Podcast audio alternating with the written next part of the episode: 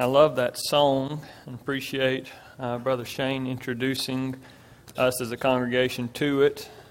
And also, I think it's particularly neat because that song was written by Brian Fowler. I know a lot of you know Brian. Y'all just call him Lacey's Brian. I think that's what we call him around here. But he actually wrote that song, so it's particularly special for us. But I love the thought and the idea behind the words in that song.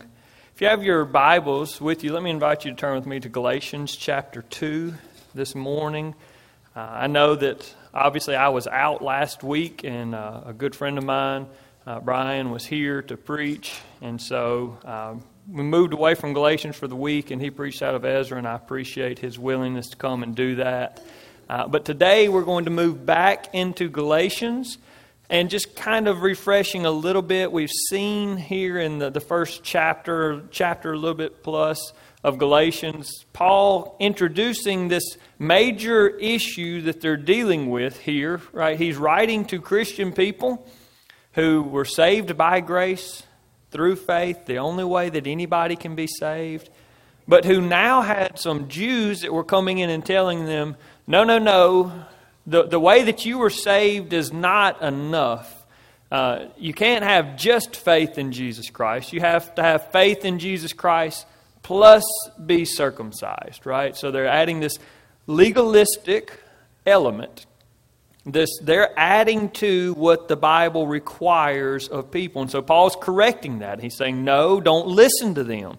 They're lying to you. It doesn't take faith plus anything else to be saved. Faith in Jesus Christ is enough, it was enough, and it will always be enough. Amen? So we celebrate that. Paul has been introducing that. And today we're going to look at a text that really for casual readers of the Bible, particularly for non-Christians that are just history people that enjoy reading the Bible, probably one of the more intriguing passages. It's short text. But one of the more intriguing passages, because what we see in today's text is a confrontation between Paul and Peter. So basically you have arguably the two most influential people in the New Testament that aren't named Jesus. And there's going to be a confrontation between the two of them over something that Peter is doing wrong, that Peter, I think, would agree with us was wrong and should not have done.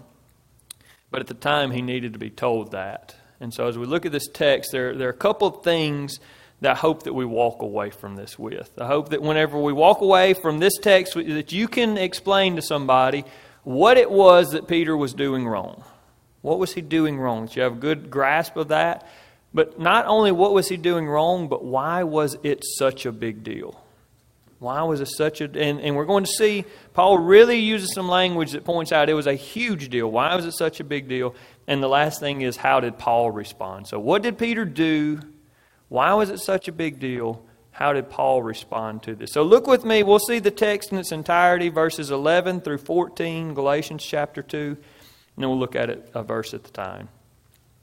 Paul says, but when Cephas... That's another name for Peter. So when you see Cephas, just think Peter.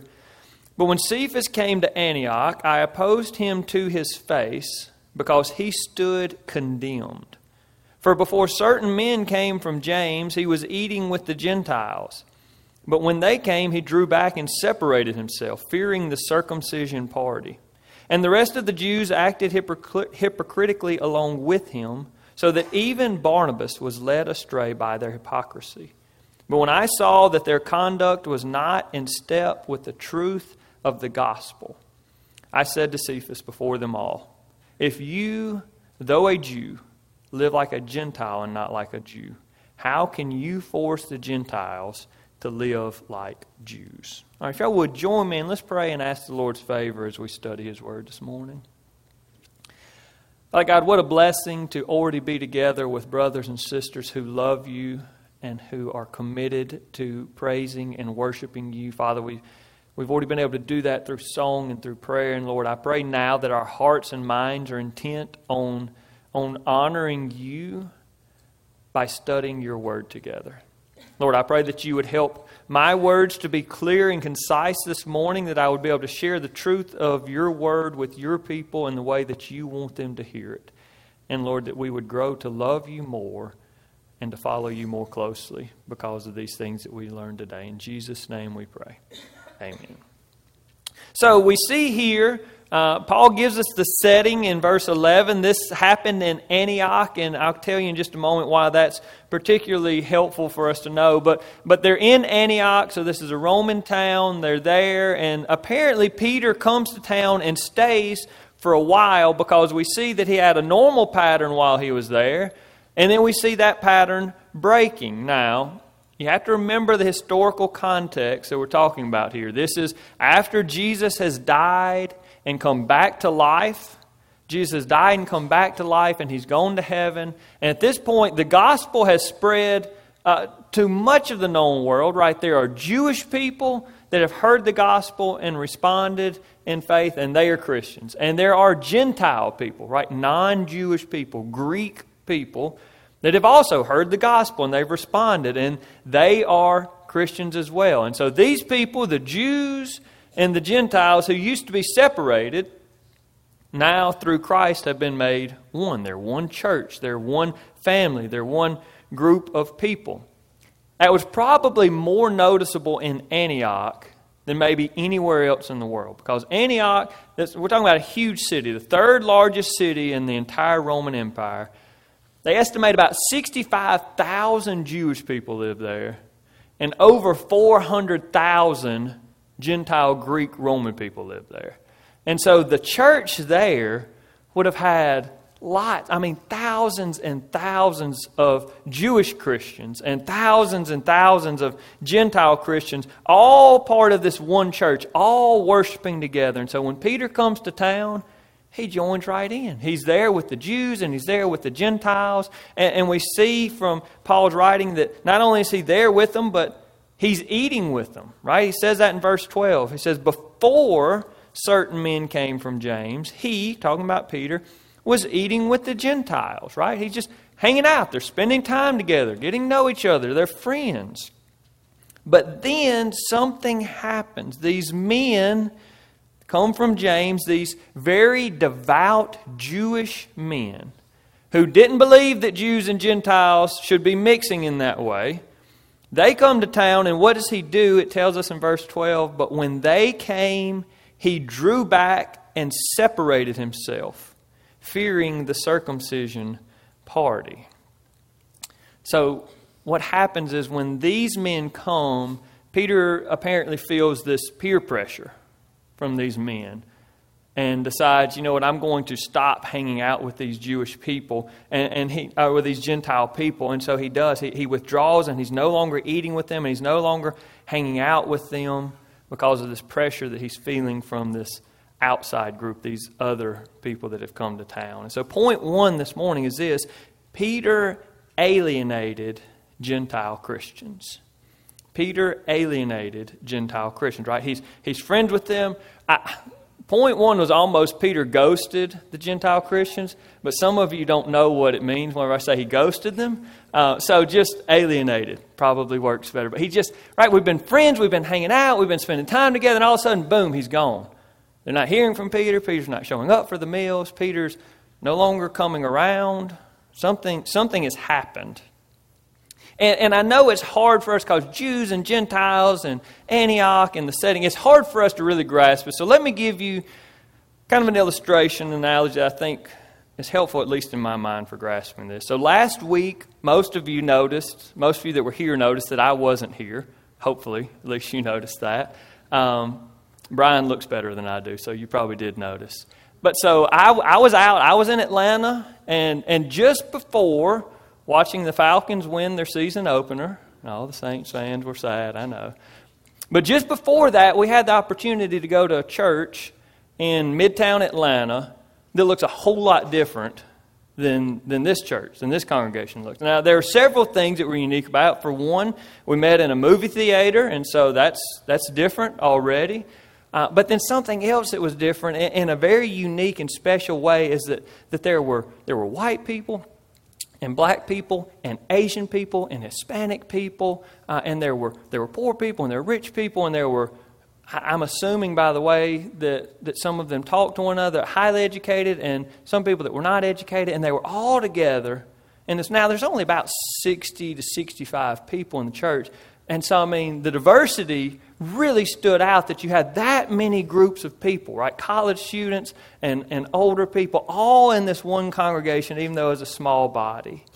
And so imagine this. Imagine if I'm there for a few weeks. Like I go and I'm staying in Atlanta for 3 or 4 weeks. And so I'm going to that church and I'm spending time with them. And I'm going to small group Bible study with all the diverse people that are part of the church. But then some people come to visit Atlanta that I think wouldn't be as receptive to worshiping with Asian and white and black and Hispanic people. And so all of a sudden, I draw back and I don't spend time with anybody other than the white people there. It'd be pretty noticeable, wouldn't it? And it'd be very egregious, wouldn't it? That's really what Peter's doing here. I know it doesn't sound the same because Jew and Gentile doesn't sound, but that's what's happening. Peter is a Jew and he's spending time with Jews and Gentiles, with all the Christians, because they're all one family until these other folks come that don't believe so. And all of a sudden, Peter's mind and his heart and his actions don't line up with one another anymore. He knows that the Gentiles are Christians, and he knows that he loves them, but his actions don't reflect that anymore. And Paul tells us, he's going to tell us in verse 13 twice, that what he was doing was being a hypocrite. Right? He was acting like the truth was not the truth. So let's look at a couple of that. That's what he was doing wrong, right? What's he doing wrong? He's alienating these Christians. He's segregating himself, separating himself from these Gentile Christians. Why is that such a big deal? Well, there are two things we see in the text that make it a really, really big deal. Look in verse 13. It says, and the rest of the Jews acted hypocritically along with him, so that even Barnabas was led astray by their hypocrisy. So not only is Peter showing this impartiality away from these Gentile believers and only towards Jewish people, not only is he treating them as if they are second-rate Christians, as if they are not as good because of something about them, but he is, through his influence, leading the rest of the Jewish Christians to do the same thing. Right. He's doing something that he shouldn't do, but it's highlighted even more because the rest of the folks are following him, because he's a leader. And this leader is doing something. And when leaders do something, they're often followed. And so we see that it wasn't just him. It was the rest of the Jews, likely thousands of people who all of a sudden are breaking fellowship with their Gentile Christian brothers and sisters, with their church members. They're not spending time with them. They're not talking to them. They're not having them over for meals anymore. And it's so noticeable that even Barnabas, who's one of Paul's good friends, who's another leader in the church, he's being led astray and he's acting as a hypocrite as well. And so it makes this big deal an even bigger deal, because it's not only Peter doing the wrong thing, but he's leading other people to do the wrong thing as well. And point two, Peter's actions influenced others. And they absolutely did. And what a great reminder for us of the unintended consequences of our actions. Right? I've heard people through the years say, well, look, I know that this is a sin, but it really only affects me. So, brothers and sisters, there's no sin that only affects you. There's no such thing. Our actions impact other people. They influence other people. And they're also sins against God, every single one of them. So every one of them become a bigger deal than we might think that they are. But wait, there's more. There is another reason that this is a big deal. Not only is it hypocritical, not only is it leading others to do the same, but what we see in verse 14 is probably the strongest condemnation against Peter's actions. Paul said, but when I saw that their conduct was not in step with the truth of the gospel. And I want to stop there for just a moment, because there is the condemning statement. that to me, at least for me personally, as a Christian person, as somebody that loves Jesus Christ and that loves His Word and that believes that every word of Scripture is perfect and true and should be lived out to its fullest extent, and I think Peter would be in that same group. If you were to come to me and say, Brother Zach, I don't like what you're doing. Well, that's kind of hard. I don't like to hear that. Brother Zach, I don't think that's best. That's kind of hard. But if you come to me and say, Brother Zach, what you are doing is contrary to the teaching of Scripture. Brother Zach, what you are doing or what you are teaching or what you are saying or what you are modeling is out of step with the truth of the gospel, that cuts deep. And that's what Paul's saying here about Peter. He's saying that what he's doing is not just, it's not fair to the Gentile Christians. Oh, it's unkind. No, he's saying what he's doing does not align with the teaching of the gospel of Jesus Christ. Now, when you read that, it might sound like Paul's exaggerating. To say that what he's doing is out of step with the gospel, is that not just hyperbole? It's not. Brothers and sisters, what he's doing here is undermining the teaching of the gospel. How so? Because the gospel tells us this, that Jesus Christ, who is God, looked while he was in heaven, looked down at people, at sinful, rebellious, prideful, terrible people like you, like me.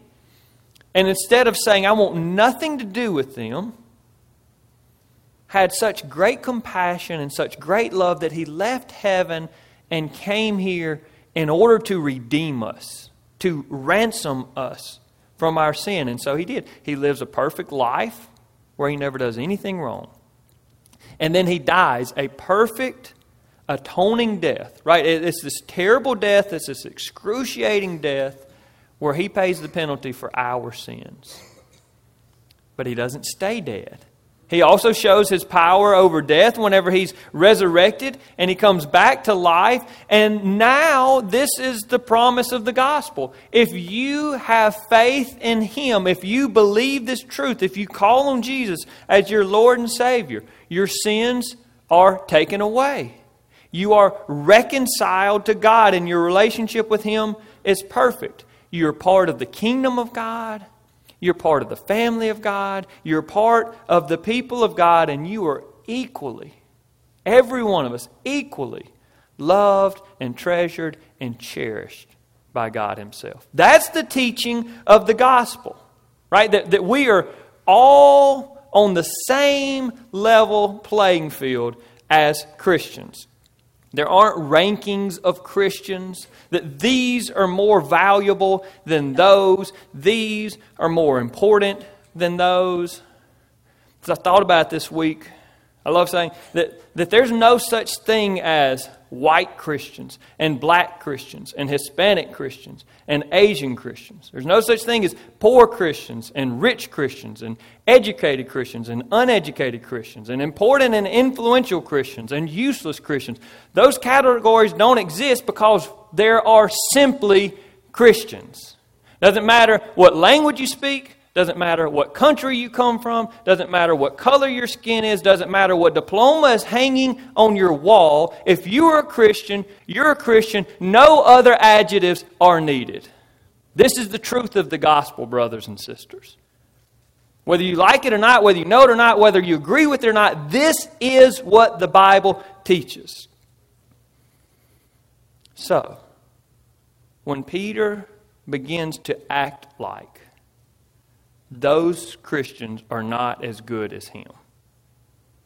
Right? Because they haven't been circumcised, because they don't eat the Old Testament Jewish diet. They don't follow the law of Moses and their dietary habits. Acting like that makes them less important or less valuable to God. To make it seem that he does not need to be around them because they don't do those things is out of step with the gospel. It is undermining the teaching of the gospel that says that we are all one in Christ. And so point three is this: Peter's actions undermined the gospel. They did, because people that saw his actions would think that there were different classes or levels of Christians, but that's not the teaching of Scripture. And so the last thing, the only other thing to see in the last part of verse 14 is, how does Paul respond to this? So I'll read all of verse 14 again. He says, "But when I saw that their conduct," theirs, right, not just Peter's, "their conduct was not in step with the truth of the gospel, I said to Cephas before them all, 'If you, though a Jew, live like a Gentile and not like a Jew, how can you force the Gentiles to live like Jews?'" Now, I know that last part sounds like a riddle, and we're not trying. He's saying, you've been eating everything that they eat. You've been spending time with them. You've been acting just like them. So how can you expect them to change and be just like these other Jews? That's what he's saying. But here's the thing that you really need to understand that he's doing here is he is directly and publicly addressing this issue. Paul doesn't just overlook it. He doesn't act like it's not a big deal. He doesn't just let it fall to the wayside. No. He says, "I said to Cephas before them all," so that everybody would hear and everybody would see that this public action that was leading so many people astray was not right and was not correct. And so point four, the last point, Paul addressed the sin directly. Now, I want to end with just a couple of points of application of this text, right? Well, I pray now that you understand the text, right? Peter was segregating himself and the other Jews, unknowingly, I think, but the other Jews away from the Gentiles, away from the Gentile Christians. We're not spending time with them. He's doing that, and that is a big deal because it's hypocritical and because it's leading others to do the same and because it's undermining the teaching of the gospel. That's what's taking place here. So Paul steps up and addresses it. Makes sure they understand what they're doing. Brings it to their attention. This is accountability. We all need this because there are times in life that we all are doing something we should not do. And we need a brother or sister to come and tell us when we're not doing what we're supposed to be doing. It's valuable. Accountability is very important in the life of a Christian. So the first point of application I have for you is that actions have consequences. And we must recognize that. Peter could have said, no, my understanding of the gospel is correct. And they, if you were with us a couple weeks ago, right, they just had this big meeting where Paul and Peter and James and John talk about the gospel, and they do all agree. And so I think in here, he did understand the gospel. But with his actions, he was saying something different than the gospel.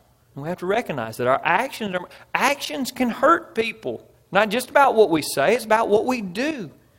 And not only were there consequences for him, there are consequences for others because he was leading other people to do things that they should not do. And so our actions have consequences, and we need to recognize that all of our actions, right? We love the Lord our God with our heart, soul, mind, and strength. Everything we do, think, say, needs to align with the teachings of Scripture.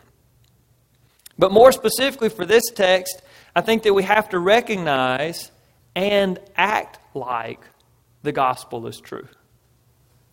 We all need to recognize, and I think we all agree on the gospel's message, who Jesus is, what he has done for us, how desperately we needed him to come and to save us, right? How hopeless and helpless we were without Jesus.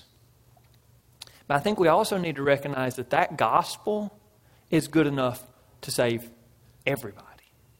Right? This gospel message, the work, the atoning death of Jesus is good enough to save every single person that will respond in faith to Jesus Christ. There's nobody that you know who is too bad or too far gone for the grace of God. But sometimes our actions don't say that. Right? We say that in church. Yes, God can save anyone. But then there are some people that we don't go and share the gospel with. Why? Because deep down what we really think is probably not them. they're probably not going to respond in faith. Or I know what type of person they are. Brothers and sisters, that's living out of step with the teaching of the gospel. Right? The gospel says everybody needs to hear, and everybody that responds will be saved and reconciled to God. But sometimes we act like the gospel is reserved for people that look like us or talk like us or live the way that we live, right? Dress the way that we dress, run in the circles that we run in. But brothers and sisters, that's not true. And I also want you to hear this morning, because some of you, I recognize, at some points in your life, from somebody in your family, from some friend, from somebody that lives down the road, were probably treated like these Gentile Christians were treated. You were treated like a second-tier Christian, as if you weren't as good as somebody else, based on some legalistic reason, based on some socioeconomic reason. Somebody made you feel, in a church setting, somebody made you feel like you weren't as important as other people. And if that's happened to you, let me just stop and say, I'm so sorry. I'm so sorry, brothers and sisters, that happened to you. Because that's not what the gospel teaches.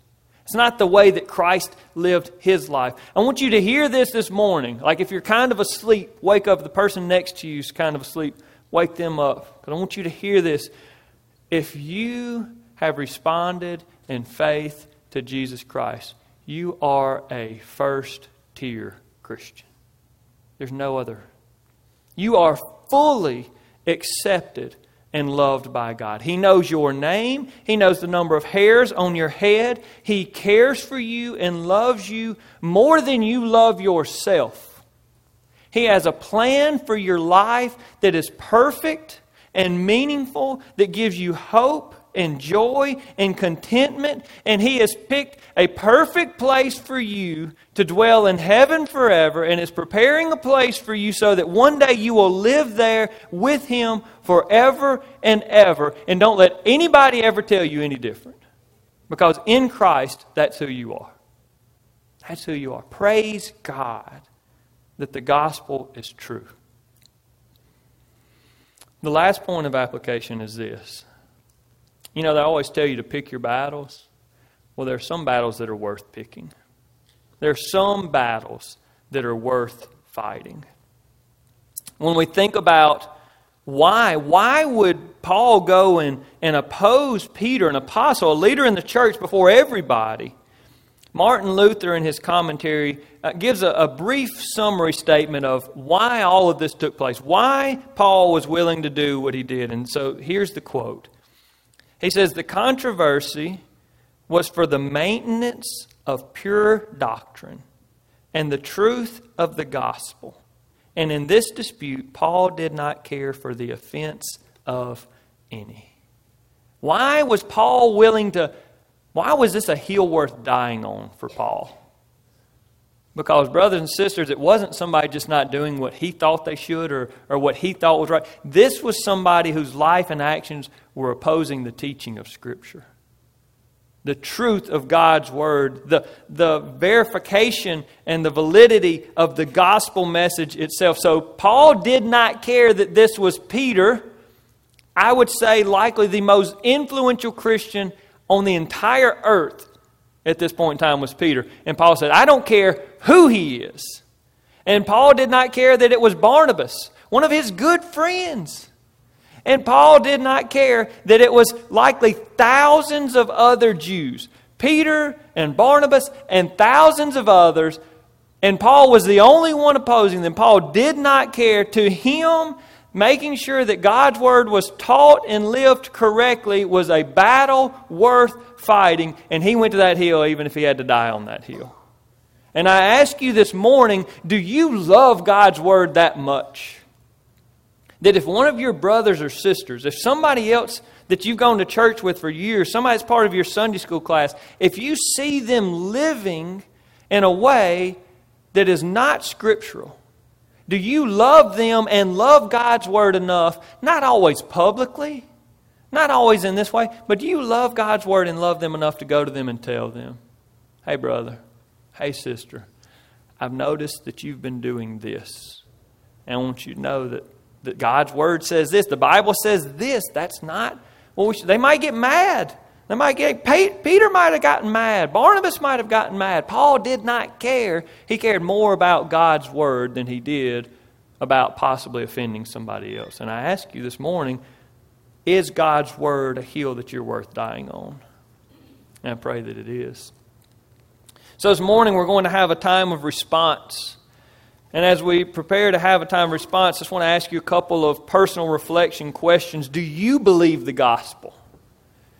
Do you believe it in your mind and in your heart? And do your actions reflect that you believe it? Do you live it out? If you do, then do you treat all Christians as if they are meaningful and important and valuable? And if you do believe God's word as much as you say you do, are you willing to make sure that it is taught and lived correctly by the other Christians around you? This morning, I'll invite you to stand, and as we have a time of response, these are questions for you to think on. There may be some other way that the Lord is calling you to respond to this text, and if so, I recommend that you listen to Him, that you do what He's calling you to. If you need to pray where you are, this is a great time to do that. If you want somebody to pray with you, I'm here. I would love the opportunity to pray with you. If you need to do something else or respond in some other way, if you just want to sing out of joy in response to the truth of the gospel, you do that, but you do whatever the Lord leads you to do as Brother Shane leads us in the hymn of response.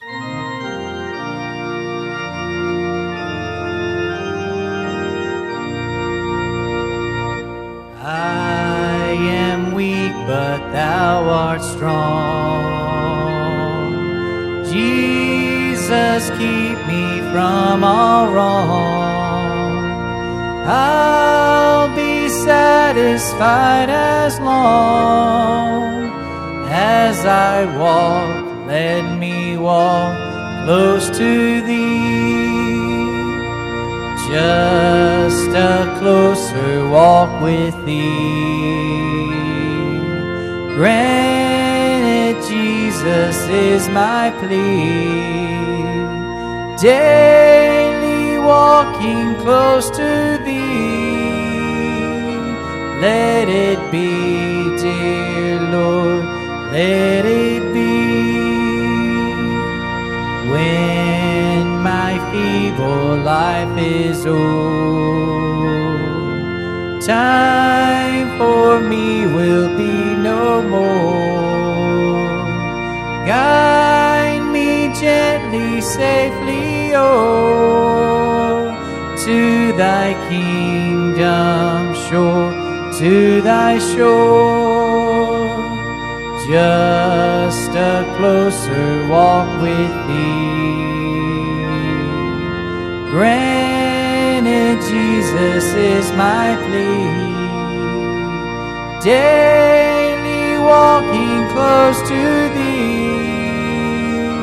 let it be, dear Lord, let it be. Maybe see. This morning we're going to observe the Lord's Supper together.